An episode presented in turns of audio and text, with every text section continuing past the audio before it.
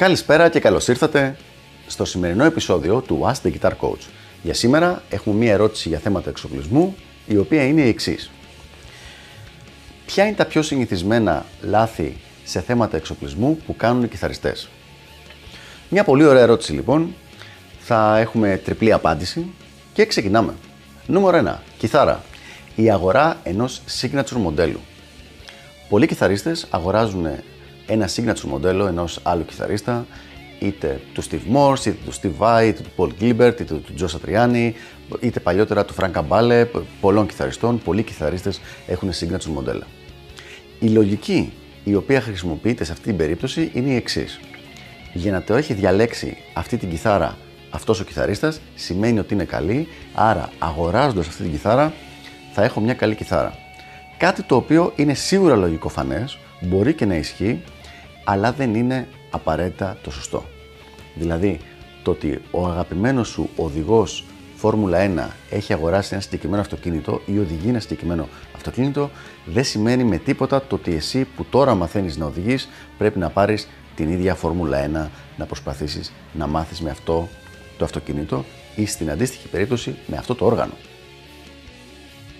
Έχουμε κάνει στο παρελθόν ολόκληρο βίντεο το οποίο εξηγεί για ποιο λόγο ίσως να μην είναι η καλύτερη δυνατή ιδέα το να πάρεις την κιθάρα τη signature μοντέλο κάποιου άλλου κιθαρίστα. Παρ' όλα αυτά, φυσικά και είναι ένα από τα πιο συνηθισμένα λάθη στο θέμα του εξοπλισμού. Και προχωράμε. Η αγορά ενός μεγάλου λαμπάτου ή και μερικές φορές όχι λαμπάτου ενισχυτή. Αλλά η έμφαση να είναι συνήθως μεγάλου λαμπάτου ενισχυτή. Δηλαδή 50 100 W, μερικές φορές και ακόμα μεγαλύτερος και λαμπάτος όπως είπαμε. Γιατί αυτό είναι μια κακή επιλογή για τη συντριπτική πλειοψηφία των κιθαριστών. Α δούμε πρώτα απ' όλα πού μπορείς να τον χρησιμοποιήσεις αυτό τον ενισχυτή. Αυτός ο ενισχυτής χρησιμοποιείται σε μόνιμη βάση μόνο σε ένα setting. Όταν παίζεις live μπροστά σε πολύ κόσμο. Κατά προτίμηση χιλιάδες κόσμο. Άρα λοιπόν μπορούμε να μετρήσουμε στα δάχτυλα του ενός χεριού τις περιπτώσεις που μπορεί να χρειαστεί κάποιος να παίξει και να ανοίξει πραγματικά και να χρησιμοποιήσει τον ενισχυτή αυτό σε real world σενάριο. Δηλαδή, πού θα τον χρησιμοποιήσεις, πουθενά. Αυτό που συμβαίνει είναι, τον βάζει σε μια άκρη στο δωμάτιό του, τον χαζεύει, τον ανοίγει λίγο μια-δυο φορές το μήνα, αμέσως αρχίζουν παράπονα από παντού γύρω-γύρω γιατί η ένταση αυτού του μυσκητή δεν είναι φτιαγμένη για να είναι σε οποιοδήποτε είδος δωμάτιο ή και σε σπίτι. Είναι μόνο για ανοιχτή εξέδρα μπροστά σε χιλιάδες κόσμο. Έχουμε λοιπόν παιδιά που ενώ δεν έχουν ακόμα έναν ενισχυτή για να μελετάνε και δεν έχουν φτιάξει ένα ήχο, πάνε και παίρνουν τέτοιους λαμπάτους ενισχυτές 50 εκατοστάριδες. Με πάρα πολύ απλά λόγια λοιπόν, αν δεν έχεις μία μπάντα η οποία σε μόνιμη βάση και τώρα, αυτή τη χρονική περίοδο, όχι να είναι στα πλάνα σου μετά από 4-5 χρόνια να παίζετε live, αν δεν παίζετε τώρα αυτό τον καιρό live και συνέχεια μπροστά σε εκατοντάδες και χιλιάδες κόσμο, μην αγοράσεις τέτοιον ενισχυτή. Το είχα κάνει και εγώ αυτό, σε ηλικία 21 νομίζω, 22, που πήγα και αντάλλαξα μια πάρα πολύ καλή κιθάρα που είχα με έναν ε, λαμπάτο Marshall εκατοστάρι, νομίζω ότι ήταν τότε η σειρά Valve State. Ο ενισχυτής αυτός παίχτηκε σε σχετικά καλή ένταση μία φορά όλο τον καιρό που τον είχα, μέχρι που κάποια στιγμή τον πούλησα. Εντελώς χαμένη προσπάθεια, χαμένα χρήματα, δεν χρειάστηκε ποτέ.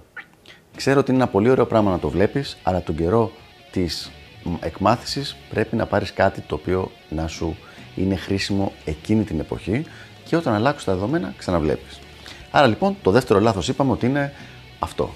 Η αγορά ενός μεγάλου λαμπάτου ενισχυτή. Και προχωράμε στο τρίτο και τελευταίο. Το τρίτο λοιπόν και τελευταίο λάθος το οποίο, για το οποίο θα μιλήσουμε σήμερα είναι η αγορά ενός πολύπλοκου setup με πολυεφέ, συνήθως με εξωτερικό MIDI controller και σύνδεση με υπολογιστή. Λοιπόν, το πρόβλημα εδώ πέρα δεν είναι ούτε η ποιότητα ήχου ούτε κάτι τέτοιο. Είναι το ότι ακριβώς επειδή ένα τέτοιο setup χρειάζεται αρκετή δουλειά και έχει μια μεγάλη διαδικασία, μια μεγάλη καμπύλη μάλλον εκμάθησης μέχρι να μάθεις το πώς δουλεύει, πάρα πολλοί κόσμος αγοράζει μεν το εφέ, έχει τη δυνατότητα, αν το μάθει να βγάλει καλούς ήχους, αλλά ποτέ δεν γίνεται αυτό το πράγμα.